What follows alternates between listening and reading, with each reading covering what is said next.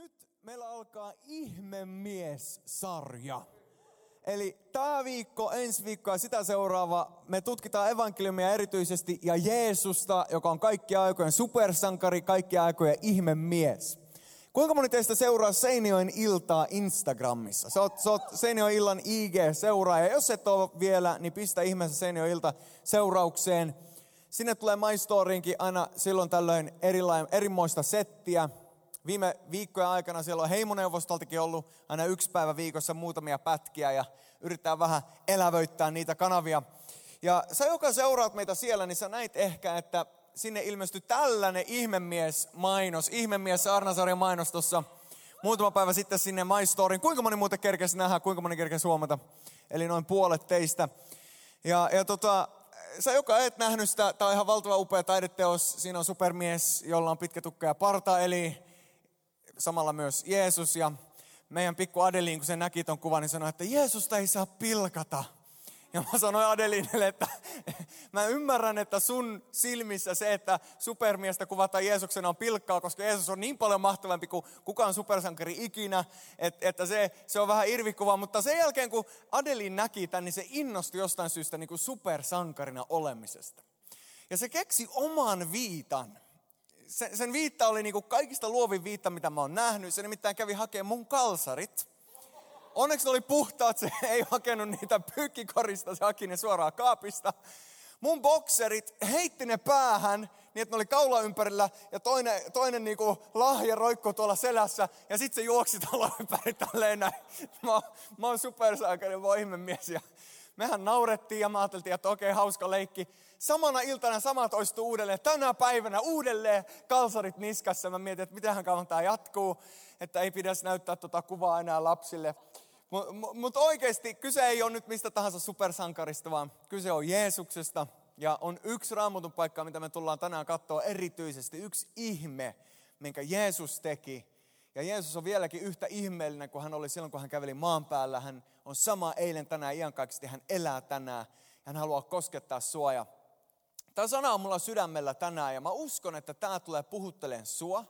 Ja rukoillaan, että pyhähenki saa tehdä sen, mitä pyhähenki haluaa tehdä sun elämässä tänä iltana. Että et Jumala saa tuoda ja vetää sua lähemmäs itseään. Että Jeesus, joka on yhtä ihmeellinen tänään, saisi koskettaa sua yhtä ihmeellisesti, kun hän kosketti sitä miestä, josta me kohta luetaan yhdessä. Mutta ennen kuin me luetaan, niin rukoillaan vielä. Ja rukoillaan tänä iltana erityisesti myös Hanneksen puolesta. Hannes oli tänään tulossa rumpuihin, mutta joutui perumaan. Kiitos, että Artulle, että Arttu pääsi, pääsi mukaan sinne soittamaan. Hanneksen isällä on, on syöpä ja se, se on vakava tilanne tällä hetkellä. Hannes on meille kaikille rakas rukoillaan Hanneksen hänen isän puolesta, rukoillaan samalla meidän kaikkien puolesta Jumala siunaa sitä illan, niin tehdään vielä silleen, että jos vain jaksat, niin noustaan seisoon, rukoillaan yhdessä, rukoillaan Hanneksen puolesta että illan puolesta. Kiitos rakas Jeesus sun hyvyydestä meitä kohtaan. Kiitos Jeesus, että sä oot läsnä täällä tänään. Ja pyhä henki, me sanomme tervetuloa. Tule pyhä henki, liiku tässä salissa – Kiitos, että lasket läsnäolosi jokaisen meidän ylle. Herra, kiitos, että kutsut meitä lähemmäksi sua. Jeesus, kiitos, että kutsut meitä ihailemaan sinua antamaan elämämme sinulle, seuraamaan sua ja kantamaan toivoa tässä maailmassa. Herra, kiitos, että sä oot maailman valo ja Herra, sä haluat loistaa pimeyden keskellä vielä tänäkin päivänä. Herra, me rukoillaan, että sä loistasit tänään Hanneksen ja hänen perheensä elämässä, hänen isän kohdalla, koko tuon perheen kohdalla. Herra, me rukoillaan, että sä tuot lohtua, tuot rauhaa, tuot terveyttä, tuot Herra voimaa koko tuolle perheelle. Jeesuksen nimessä me siunataan Hannesta. Ja Herra, me siunataan tämä ilta, kaikki mitä tänään tapahtuu. Herra, me rukoillaan, että mun sana saisi kuolla, sun sana saisi elää. Anna se olla niin kuin siemen, joka istutetaan meidän sydämiin, että se kantaa paljon hedelmää. Jeesuksen nimessä. Amen. Ennen kuin istut vielä, niin anna yläfemma vieruskaverille ja sano, että siistiä, että sä oot just siinä. Anna vielä toisellekin kaverille yläfemma ja sano, että tänään me kuullaan ihmeellistä storia ihmeellisestä miehestä.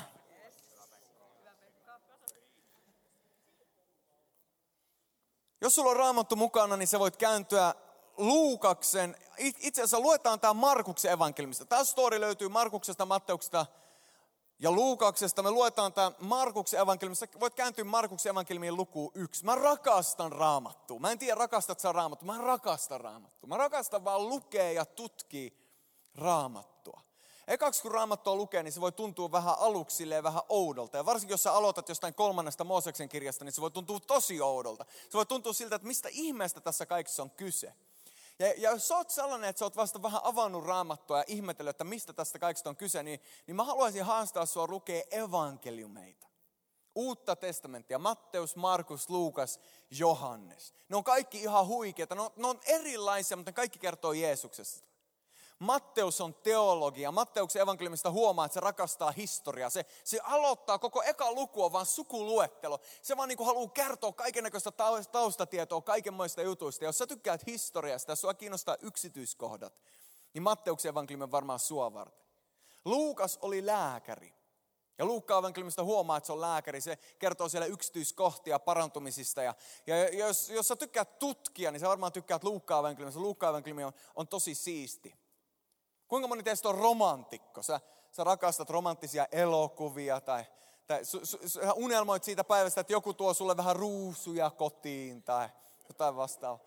Nea, huomaatteko, että Nea ei nosta kättä. Ja mä, mä, oon op, mä oon oppinut tämän avioliiton aikana, että Nea, Nea ei oikeastaan hirveästi kaipaa ruusuja, mutta silloin tällöin, kun mä yllätän Neat ruusuilla, niin se kuitenkin niin kuin ilahtuu niistä. Mutta meidän Adelin oli in, enemmän innoissaan, kun mä viime viikolla toin ruusuja kotiin. Se vaan, että mäkin saan omat, ja sitten tehtiin sinne pikkumuki, kolme ruusua sinne ja loput oli ne ja sitten. Mutta jos sä oot romantikko, niin sä tykkäät varmaan Johanneksen evankeliumista. Johannes kuvaa itseään miehenä, jota Jeesus rakasti, kaikkein rakkain opetuslapsi. Se, se opetuslapsi, joka oli Jeesukselle kaikista rakkain, hän kirjoittaa itsestään sen lisäksi oli romantikko, oli aika itserakas kaveri. Ja jos tunnistat itse tästä, niin varmaan Johanneksen evankeliumi on, on sua varten. Johanneksen evankeliumi on oikeasti ihan, ihan huikea. Kuinka moni teistä tykkää toimintaelokuvista? Come on, ne on mun lemppareita kanssa. Fast and Furious ja kaikki, kaikki muut. Toim, toimin, jos sä tykkäät toimintaleffoista, niin sä tykkäät Markuksen evankeliumista. Markuksen evankeliumi ei vaan siksi, että kasa on Markus Särkkä, mutta mut Markuksen evankeliumi on oikeasti ihan mahtava ja se on toimintaa läpi kaiken. Se, missä Luukas kertoo kymmenen jaetta jostain jutusta, niin Markus kirjoittaa kaksi jaetta. Kirjoittaa niin kuin tapahtuman silleen niin kuin tiivistettynä. Silleen, että, että, että jos sä vähän haukatat, kun sä luet, niin sulla menee kokonainen story ohi. Ja tämäkin, mikä me nyt luetaan, me luetaan vain kolme jaetta – mutta tämä on just sellainen, että, että jos sä et pysähy, niin, niin sä voit lukea tätä ohja ja sä et edes huomaa, mitä sä luit. Mutta tänään me pysähytään näiden kolmen jakeen kohdalle vähän aikaa, koska nämä kolme jaetta paljastaa jotain Jeesuksesta, joka on kaikkien aikojen ihmeellisin ihmemies.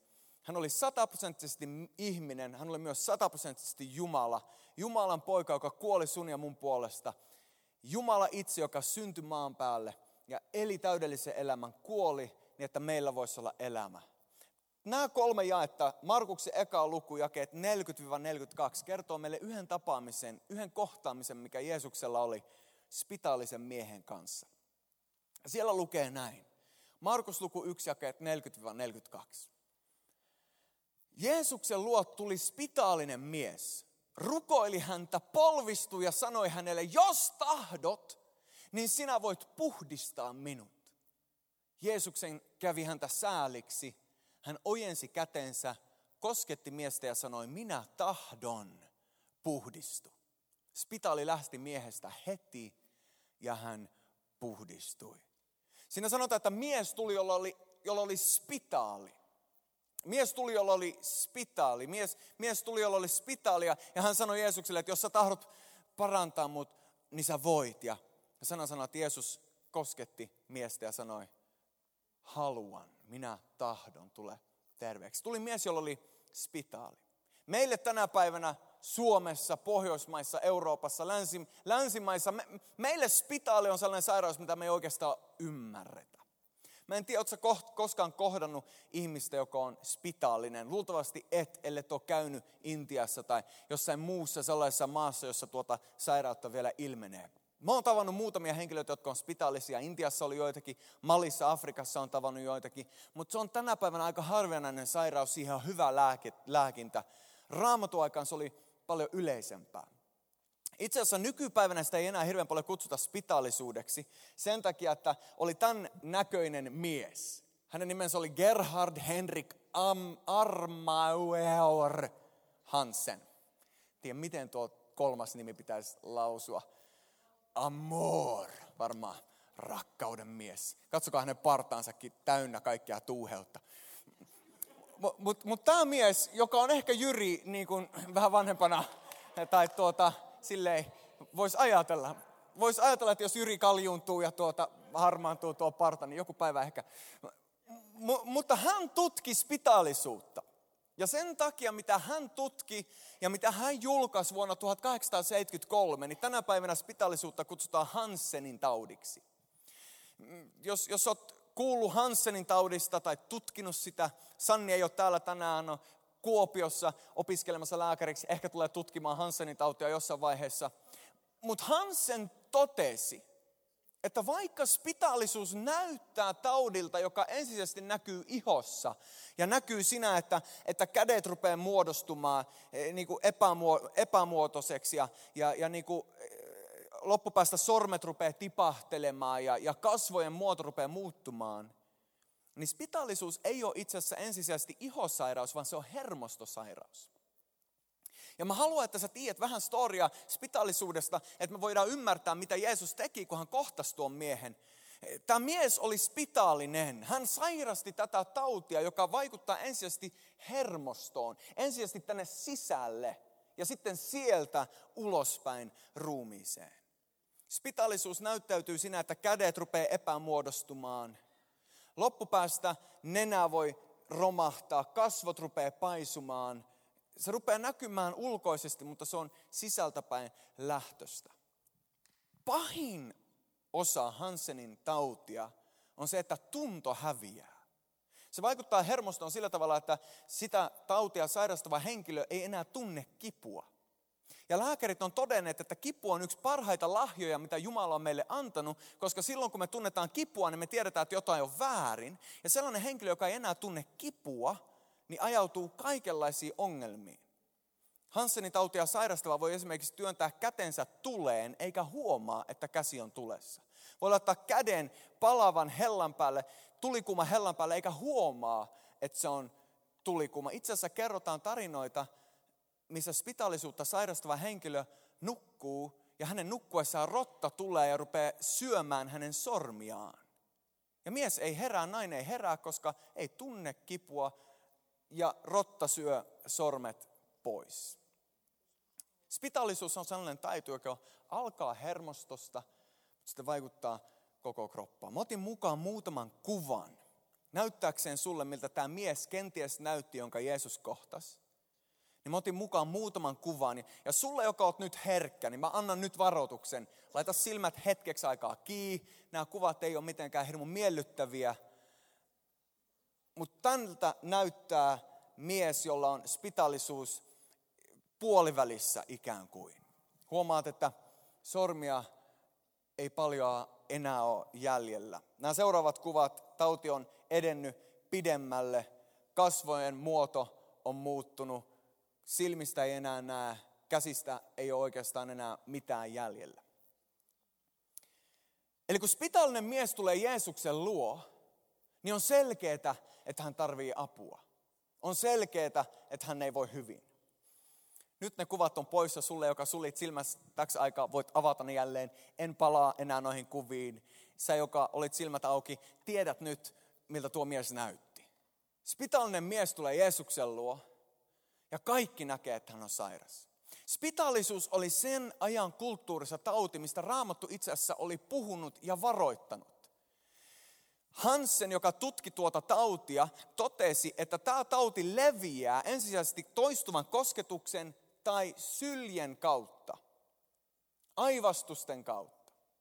Ja raamatussa annetaan itse asiassa vanhassa testamentissa, nyt sä joka oot lukenut sitä kolmasta Mooseksen kirjaa, sä oot ehkä törmännyt tähän näihin jakeisiin, ja nämä on tuntunut susta oudoilta, mutta näissä on itse asiassa Jumalalla ollut ajatus, minkä takia hän on heittänyt nämä raamattuun. Siihen aikaan ei ollut vielä tietoa Hansenin taudista. Siihen aikaan ei ollut vielä ymmärrystä siitä, mitä spitalisuus on. Jumala antoi heille kuitenkin sääntöjä, jotka tänään, kun me ymmärretään tuo tauti paremmin, niin me ymmärretään, että miksi Jumala antoi nämä säännöt.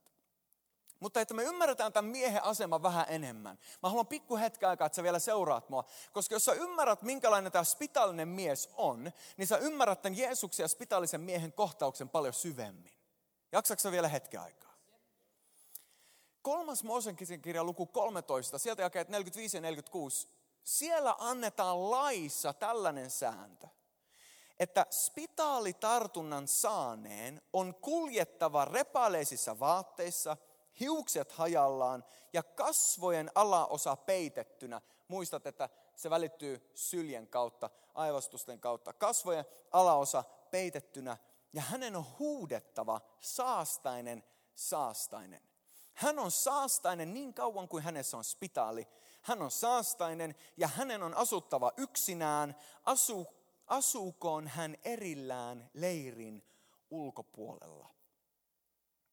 Eli Jumala antoi säännöt, lain, syystä, ettei tämä tauti leviäisi muille. Mutta sellainen henkilö, joka tähän tautiin oli sairastanut ja oli, oli siinä kunnossa, kun tämä mies oli, että tauti oli pitkällä, niin tämä päti häneen. Ja tuon ajan kulttuurissa, kun hän kohtaa Jeesuksen, niin hän on tullut sellaiseen paikkaan, jossa hänen oikeastaan ei pitäisi olla. Hän oli tullut ihmisten ilmoille. Jeesuksen ajan ajan kulttuurissa suuri osa spitaalitautisista elivät kaupungin kaatopaikalla. Se oli ainut paikka, mistä he voitivat löytää jonkinnäköistä ruokaa syötäväksi. Se oli se, mitä muut oli heittänyt pois. Se oli alkanut jo mätääntymään. Se tuotiin kaatopaikalle ja sieltä he saivat edes jonkinnäköistä ruokaa. Jos he liikkuivat jossain muualla kuin kaatopaikalla, niin heidän piti huutaa koko ajan, saastainen, saastainen, mä oon likainen, mä oon likainen, älkää tulko mua lähelle, ettei tämä vaan tartu teihin. Raamattu ei kerro meille, miten kauan tämä mies oli sairastanut tätä tautia, mutta jos sä voit kuvitella itsestään miehen osaan, niin sä ymmärrät, että tällä miehellä ei ollut helppoa. Tämän miehen elämäntilanne ei ollut sellainen ruusunen. Mä en tiedä, jos sulla on joskus ollut vaikeuksia. Joskus ollut sellainen huono päivä. Kuinka monella on joskus ollut vähän, vähän huono päivä? Vähän sellainen fiilis, että ei kaikki ei tykkää musta tänään. Sellainen fiilis. Tiedätkö, tällä miehellä oli se fiilis kertaa tuhat. Joka ikinen päivä. Ei vaan niin, että hänen pitää pysyä loitolla kaikista, hänen pitää huutaa saastane, hänen pitää pysyä erollaan muista. Hän, ainut mitä hän voi syyä on se, mitä muut on heittänyt menemään ja se on alkanut jo mätänemään. Ja hyvä, kun hän saa siitä otetta, kun sormet rupeaa tippumaan ja hän sairastaa vakavaa tautia. Tämä mies tulee Jeesuksen luo. Ja itse asiassa sen ajan kulttuurissa – jokainen kirjan oppinut, jokainen raamatun mukaan elävä ihminen ymmärsi myös, että kolmas Mooseksen kirja luku 5 ja 3, siellä kielletään näiden ihmisten kanssa kanssakäynti. Siellä sanotaan nimittäin näin, seuraa mua vielä hetken aikaa, me kohta päästään hyvin pointteihin, mutta sun pitää ymmärtää nämä, että sä ymmärrät ne syvemmät pointit. Kolmas Mooseksen kirja luku 5 ja 3, siellä sanotaan näin. Jos hän tietämättään koskee ihmisen saastaan, on se mitä saastaa tahansa, josta voi saastua, ja sitten huomaa rikkoneensa, hän on syyllinen. Eli siellä sanotaan käytännössä näin, että jos sä satut koskemaan henkilöä, joka on saastanen, niin susta tulee saastanen. Ja sen ajan kulttuurissa, missä Jeesus eli, siellä oli paljon fariseuksia ja kirjanoppineita, sellaisia, jotka oli tutkinut raamattua. Ja nämä miehet ja naiset, ne piti huolen siitä, ettei ne mene lähellekään ketään, kello on spitaalisuus. Koska jos mä satun menee liian lähelle, niin musta tulee saastanen ja mä en halua olla saastanen. Eli jos mä haluan pitää itteni puhtaana, niin mun pitää välttää kaikkea sitä, mikä on likasta. Sen ajan kulttuurissa, minkä keskellä Jeesus eli, niin pyhä mies, rabbi, opettaja, ei olisi ikinä mennyt lähelle spitaalista. Ei olisi ikinä mennyt lähelle likaista ihmistä. Kuitenkin meille kerrotaan, että tämä mies tulee Jeesuksen luo. Ja tämä mies tulee Jeesuksen luo ja sanoo, että jos sä pystyt parantamaan mut, jos sä vaan haluat, niin mä tiedän, että sä pystyt tekemään musta eheän. Ja Raamattu sanoo, ei vaan, että Jeesus parantaa hänet, mutta jos sä vielä muistat, mennään taaksepäin, mennään taaksepäin, sori siinä ne kuvat välähti. To, toivottavasti tuli silmät just sillä aikaakin. Mutta jae 41, Markus 1 jae 41, Jeesuksen kävi häntä sääliksi, hän ojensi kätensä. Huomaa tämä lause, Markuksen evankeliumi niin, niin nopea, että tämä menee ohi, ellei sä ymmärrä tätä. Mutta mut, mut Jeesus ojensi kätensä kosketti miestä ja sanoi, minä haluan. Jeesus ojensi kätensä ja kosketti miestä. Sä näit ne kuvat, sä kuulit sen storin, että kukaan ei halua edes mennä lähelle. Miehen itse pitää olla revityissä vaatteissa ja huutaa koko ajan. Mä oon saastane, älkää tulko lähelle. Nythän on tullut. Kuulen, että Jeesus voisi ehkä auttaa. Kuulen, että Jeesus on ehkä vastaus. Hän on tullut mutta hän tietää, että Jeesus ei ainakaan lähelle tuu. Ja mä pysyn tälleen kaukana, mutta Jeesus, jos sä haluut, niin sä voit. Mutta Jeesus ei vaan halua, vaan Jeesus astuu sen miehen luo ja koskettaa sitä miestä. Tämä on luultavasti ensimmäinen kerta, kun kukaan on koskenut tuohon miehiin vuosiin. Tämä on luultavasti ensimmäinen kerta, kun kukaan on tullut lähelle, puhumattakaan siitä, että vapaaehtoisesti olisi laskenut kätensä tämän miehen päälle. Tämä hetki on mielettömän voimakas hetki. Tiedätkö, että Jeesusta ei pelota sun saasta ja sun lika. Jeesusta ei yhtään hätkäytä se saasta, mikä sun sisällä on. Jeesus ei seiso kaukana ja huuda, sinä saastane, likainen, pysy loitolla, ettei se vaan tartu minuun. Ei, Jeesus tulee lähelle ja hän haluaa koskettaa sua sun lian keskellä, sun saastan keskellä. Hän haluaa koskettaa sua. Silloin kun sä ajattelet, siinä hetkessä kun sä ajattelet, että mä en ansaitse sitä, siinä hetkessä haluat tulla lähelle ja laskea kätensä sun hartialle. Jeesus koskettaa tuota miestä. Ja tiedätkö mikä on ihmeellistä? Vanhassa testamentissa, vanhassa testamentissa me just luettiin se. Se saaste, joka on tuossa miehessä, olisi tarttunut Jeesukseen. Mutta kiitos Jumalalle, uusi testamentti on täysin erilainen. Sen sijaan, että Jeesuksesta tuli saastanen koskettamalla sitä likasta miestä, niin Jeesuksen puhtaus välittyy siihen likaiseen mieheen. Jeesuksen voima välittyy ja mies tulee terveeksi. Mä haluan, että sä näet eron. Nimittäin mun ensimmäinen pointti, pistäkää silmätkin.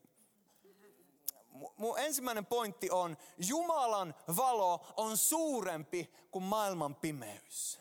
Jumalan valo on suurempi kuin maailman pimeys. Jumalan voima on voimakkaampi kuin synnin voima. Tiedätkö, että se on totta tänään? Silti niin moni uskova elää elämäänsä ajatellen näin, että mun pitää pysyä kaukana kaikista pahasta, koska muuten se paha voi ottaa yli minun. Se saasta, mikä on siellä, voi tarttua muhun. Vanhassa testamentissa se on totta. Vanhan testamentin lain mukaan se likaisuus on, olisi voinut tarttua. Mutta tiedätkö, että hän, joka on sinussa, on suurempi kuin se, joka on maailmassa. Hän, joka asuu sussa, on suurempi kuin se, joka on maailmassa. Se tarkoittaa sitä, että kun sä meet paikan päälle, niin se, joka on sussa, voi tarttua niihin, jotka ympärillä on. Seuraatko sä? Toivon, että sä saat tästä periaatteesta kiinni, koska tämä voi muuttaa sun elämän. Se valo, joka on sussa, on voimakkaampi kuin pimeys, joka on maailmassa. Kuinka moni teistä Olet joskus ollut huoneessa muutama ystävän kanssa, sanotaan neljä, viisi vaikka teitä. Ja sitten huoneeseen tulee henkilö, joka on syvästi surullinen tai syvästi masentunut tai, tai syvästi katkera. Ja siinä hetkessä, kun he astuu huoneeseen, niin huoneen ilmapiiri muuttuu. Kuinka moni on koskaan kokenut tämän? Et tuntuu siltä, että nyt kaikki muut. Hetkeä aiemmin me kaikki pystyttiin vitsailla ja nauraa, sitten tämä henkilö tuli sisään ja kaikki hiljenee. Aika moni meistä on jossain vaiheessa elämää kokenut tämän. Tiedätkö, että ihan yhtä todellista kuin se, että ilmapiiri voi muuttua silloin, kun joku alaspainettu tai, tai, tai, tai tällaisessa elämäntilanteessa oleva tulee sisään, niin yhtä todellista on, että hän, joka on sussa, on suurempi kuin se, joka on maailmassa. Ja se vapaus ja se rauha ja se ilo, joka asuu sinussa, hänen nimensä on Jeesus. Niin hän haluaa muuttaa ilmapiirin, kun saastut huoneeseen. Eli kun sä meet kouluun ensi viikolla, niin sä voit mennä ihan omana ittenään niin kuin sä oot aina mennyt. Tai sä voit tämän illan aikana päättää, että mä haluan elää tietoisena siitä, että Jumala on munkaan. Jeesus asuu minussa ja hän, joka on minussa, on suurempi kuin se, joka on maailmassa. Mä haluan mennä mun kouluun ja mä haluan antaa hänen loistaa täällä. Sulla voi olla chosen paita päällä tai ei tarvii olla. Sä voit sanoa, että Jeesus elää, tai sä voit olla ihan hiljaa tiedätkö, että sä voit muuttaa ilmapiiri ilman, että sun tarvii sanoa Jeesuksen nimeä kertaakaan, koska hän elää sinussa ja hän loistaa sun kautta, jos sä annat hänen loistaa. Oi että mä rukoilen, että mä saataisiin tästä kiinni, koska jos me saadaan tästä kiinni, sä ymmärrät, miten ihmeellinen Jeesus on. Jeesus on aivan tajuttoman mahtava. Hän on voimallisempi kuin mikään maailman voima. Hän on suurempi kuin maailman syvyys. Hän on niin upea ja mikään ei voi pidätellä hänen voimaa. Kun hän koskettaa likaa, niin lika puhdistuu. Ja hän asuu sussa, jos sä uskot Jeesukseen. Hän on sun kaa siellä, missä sä liikut. Valo kulkee sunkaa siellä, missä sä oot. Mä haluan näyttää teille yhden videon pätkän tosi lyhyesti. Ja, ja, ja tämä video on vaan illustroimaan tätä pointtia, mitä mä nyt sanon. Siis, siis mä, mä puhun siitä, että, että, että kun sä kohtaat jotain, niin se vaikuttaa suhun, haluat sä sitä tai et. Ja jos sä tuut tietoiseksi siitä, kuka sinussa asuu, niin sä voit tie, olla tietoinen siitä, että sä muutat ilmapiirin siellä, missä sä liikut. Tämä video, minuutin video, ja haaste sulle on yksinkertainen. Sä et saa nauraa. Okei. Okay. Sä et, sä et saa nauraa. Tää on, tää on nyt, yritä, yritä pitää, yritä pitää. Toivottavasti saa äänet toimia.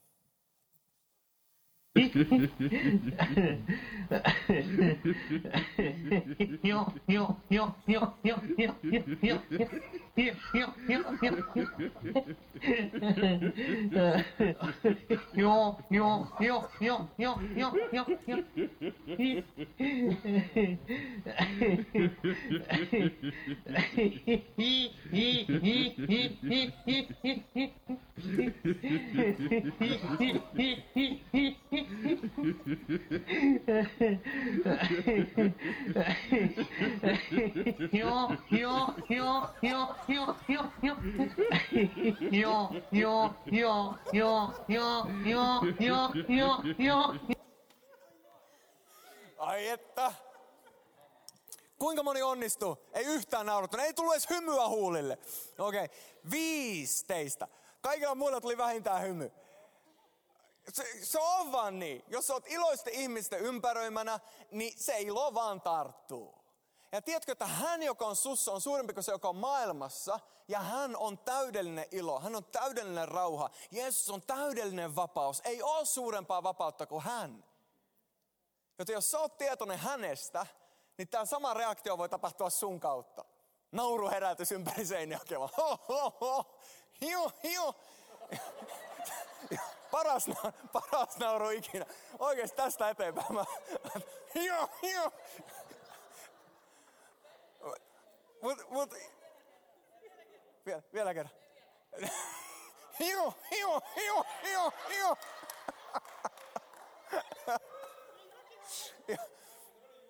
Se meni, nyt on YouTubessa. Nyt rupeaa internet laulamaan, että Pekka on mennyt sekaisin. Me, tässä on todiste. Katsokaa Seinio illassa, mihin täällä yllytetään meitä. Kyllä mä haluan yllyttää sua iloon. Mä haluan yllyttää sua vapauteen. Mä haluan yllyttää sua elään sun uskon todeksi. Ja tiedätkö, että se, että sä elät sun uskon todeksi, ei tarkoita sitä, että sä oot kaikkein pyhin ja varot niitä, jotka on likaisia ja saastaisia. Se on vanhaa testamenttia. Sille ei fariseukset eli. Meidän Jeesus on ihan erilainen. Ei Jeesus varonnut sitä spitaalista ja sanonut, että oh, sinä et ole kuule yhtä pyhä kuin minä, pysy loitolla. Ei, vaan Jeesus meni lähelle ja Jeesus kosketti. Ja tiedätkö, yhtä lailla sut ja mut on kutsuttu menee lähelle. Yhtä lailla sut ja mut on kutsuttu vaan elää vapaina. Eikä sun tarvii aina sanoa, että se on Jeesuksen tähden kuule rakas ystävä. Minä olen iloinen, koska hän on minun iloni. On vaan oma itses. Mutta älä piilota sitä valoa, joka sussa on. Anna se loistaa. Koska sä voit muuttaa ilmapiirin, koska hän, joka elää sussa, on voimakkaampi kuin se, joka elää tässä maailmassa. Hän on todellinen vapaus. Hän on todellinen rauha. Hän on kaikkien ihmemiesten suurin ihmemies. Meidän Jeesus. Jumalan valo on suurempi kuin maailman pimeys. Pointti numero kaksi, lyhyesti, kohta ohi. Tiedätkö, että Jumalan tahto on aina hyvä. Käänny naapurin puolelle, tee mulle sellainen palvelus. Mä tiedän, Suomessa tämä, ei ole tapa, mutta te olette, te, te, te olette nuoria tai nuorten mielisiä, te, te, te olette vapaita.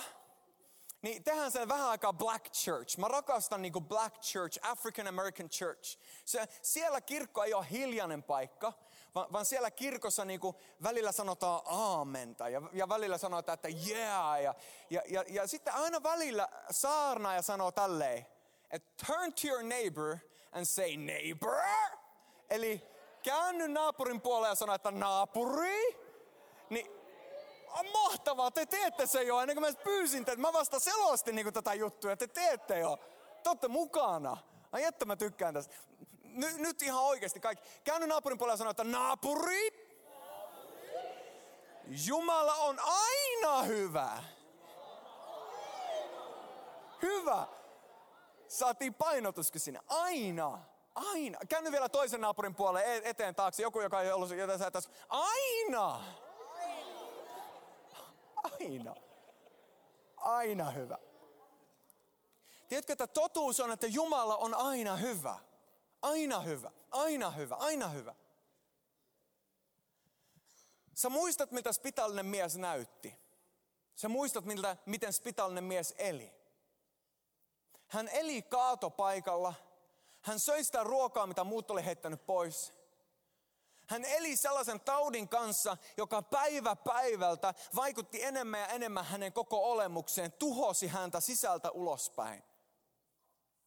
Sen takia mun mielestä ei ole outoa, että kun hän tulee Jeesuksen luo, niin hän ei ole varma siitä, että onko Jumala aina hyvä. Hän ei ole varma siitä, että onko Jumala oikeasti aina hyvä. Ja kun hän tulee Jeesuksen luo, niin hän kysyy, Jeesus, jos sä tahdot, niin sä voit parantaa mut. Ja Jeesus, mä tiedän, että sä voit, mutta mä en ole varma, tahot sä. Jeesus, mä tiedän, että sulla on kaikki mahdollista. Jos sä haluut, niin sä voit parantaa, mutta, mutta mä en ole varma, haluutko sä. Ja tiedätkö, sä ja mä, mekin voidaan epäillä Jumalan hyvyyttä joskus. Me voidaan joskus epäillä sitä, että tahtooko Jumala oikeasti hyvää mulle. Mä tiedän, että hän voi, jos hän tahtoo, mutta mä en ole varma, tahtooko hän. Meillä voi meidän elämässä olla ihan sama kamppailu kuin spitaalisella miehellä oli. Me katsotaan meidän elämän olosuhteita, me katsotaan meidän elämän kaatopaikkaa ja meidän sisäisiä ja ulkoisia ongelmia. Ja me sanotaan, että Jumala, mä tiedän, että sä voit, mutta, mutta nämä viimeiset vuodet, mä, mä en ole varma, tahdot sä. Ja tiedätkö, että Jeesus ei vaan paranna tota miestä, vaan hän ilmoittaa Jumalan tahdon. Hän laskee käden miehen päälle ja sanoo, minä tahdon. Minä tahdon. Ja mä uskon, että tämä on jotain, mitä Jumala haluaa puhua sulle tänään, riippumatta sun elämän olosuhteista. Jumalan tahto sua kohtaan on hyvä. Se on aina hyvä. Jumalan tahto sua kohtaan on hyvä, se on aina hyvä. Jeesus sanoo sun kohdalla, minä tahdon. Minä tahdon vapauttaa sut synnistä. Minä tahdon pelastaa sun sielu. Mä haluan antaa sulle uuden elämän. Mä haluan antaa sulle tulevaisuuden ja toivon. Minä tahdon. Jumala on aina hyvä. Aina hyvä. Aina hyvä. Aina hyvä. Aina. Aina. Aina hyvä. Kolmantena ja viimeisenä, samalla kun bändi nousee lavalle. Jeesus puhdistaa totaalisesti. Tämä mies, spitaalinen mies, sairasti spitaalisuutta. Jeesus koskettaa häntä ja sanoo, minä tahdon. Ja siinä hetkessä mies parantuu täysin.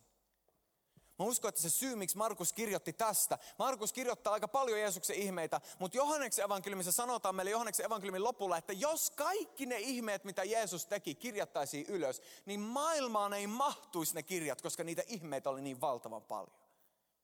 Eli se tarkoittaa sitä, että Markuksenkin evankeliumissa on vain joitakin niistä ihmeistä, mitä Jeesus teki mainittuna. Mä uskon, että se syy, miksi Markus kirjoittaa tästä ihmeestä, on tämä ihme jäi hänen mieleensä, jäi niiden opetuslasten mieleen, jäi niiden mieleen, ketä Markus haastatteli, kun hän kirjoitti evankeliumia. Ja mä uskon, että jos sä ja mä oltaisiin oltu paikalla, toi olisi jäänyt meidänkin mieleen. Mietin nuo kuvat, mitä sä näit. Miehellä on spitaalisuus siinä vaiheessa, että kaikki sen näkee. Ja yhtäkkiä Jeesus laskee kätensä hänen päälleen. Sanoo, minä tahdon, puhdistu. Ja yhtäkkiä sormet rupeaa kasvamaan ja kasvot rupeaa muuttumaan ja mies tulee täysin terveeksi. Jos sä jatkat lukea, niin Jeesus itse asiassa sanoo hänelle, että älä lähde kertoa kellekään tästä, vaan me ekaksi näyttäytyy papeille niin kuin, niin kuin lakimäärä. Jeesus viittaa siihen Mooseksen kirjojen lakiin. Mutta sen sijaan, että mies olisi hiljaa, hän lähtee kertomaan kaikille siitä, mitä on tapahtunut. Koska Jeesus muutti hänen elämän täysin. Jeesus puhdistaa totaalisesti. Teologit sanoo, että spitaalisuus on enemmän kuin vain sairaus. Se on symboli synnistä. Teologit väitti tätä jo kauan ennen kuin Hansen tutki spitaalisuutta syvemmin. Ja totesi, että spitaalisuus ei ole itse asiassa ulkoinen sairaus, vaan sisäinen sairaus. Ei ole sairaus, joka ensisijaisesti alkaa täältä sormista, vaan se alkaa hermostosta. Ja sen takia mä uskon, että spitaalisuus on täydellinen kuva synnistä. Spitaalinen sairaus alkaa hermostosta ja se vaikuttaa koko ruumiiseen, se tappaa sisältäpäin. Samalla tavalla synti. Synti lähtee sydämestä ja se kuollettaa meidän elämää. Spitaalinen ei voinut itse parantaa itseä, tarvitti Jeesusta. Yhtä lailla me syntiset voidaan itse pelastaa itseä, me tarvitaan Jeesusta.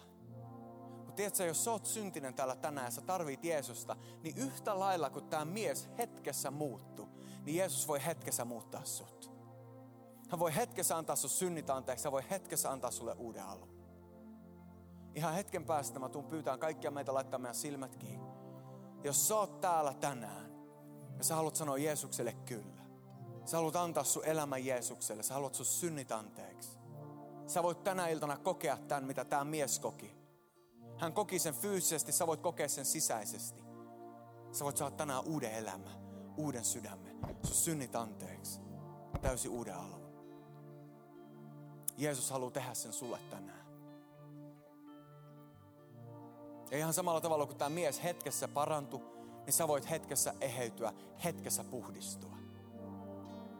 Spitaalisuus on tauti, joka vaikuttaa sisältä ulospäin, synti samalla tavalla. Mutta tiedätkö, että niin kuin Jeesus puhdisti spitaalisen, hän voi puhdistaa sun sydämme. Ja sä voit aloittaa uuden elämän tänä iltana. Suljetaan kaikki meidän silmät koko tässä salissa. Se, joka on täällä ja sä sanot, mä haluan antaa mun elämä Jeesukselle. Mä haluan tänään tulla uskoon. Mä haluan mun synnit anteeksi. Mä haluan seurata tätä Jeesusta, Jumalan poikaa. Kun jokainen silmä on suljettu, niin mä lasken kolmeen, niin mä pyydän sua nostaa sun käden. Rakas Isä, kiitos, että kutsut jokaista täällä tänään. Yksi. Jeesus kuoli sun puolesta, niin että sulla olisi ikuinen elämä. Kaksi. Jos sä haluat antaa sun elämä hänelle, haluat sun synnit anteeksi. Niin kolme. Nosta sun käsi korkealle just nyt. Mä näen sinun käden siinä. Mä näen sinut siinä myös. Jos on vielä joku muu, sä sanot, että Jeesus, mä haluan antaa mun elämän sulle. Jeesus, mä haluan tänään tulla uskoa. Anna mun synnit anteeksi. Mä näen sinut siellä myös. Kaikkien silmät on kiinni. Mä en tuu pyytään teitä tänne eteen. Yhteisen rukouspalvelun aikana saat mielellään tulla ja me siunataan sua. Jos sä oot täällä vielä, niin nosta sun käsi nyt. Kiitos Jeesus. Pyytsi, että me kaikki yhdytään tähän rukoukseen. Rukoile mun perässä. Se, joka nostit sun käden, rukoile mukana ja me kaikki muut tuetaan sua tässä. Rakas Jeesus. Kiitos, että kuolit mun puolesta. Anna mun synnit anteeksi. Mä annan elämäni sinulle. Kiitos, että tänään mä saan aloittaa alusta. Kiitos, että mä saan seurata sua. Nyt ja aina. Jeesuksen nimessä.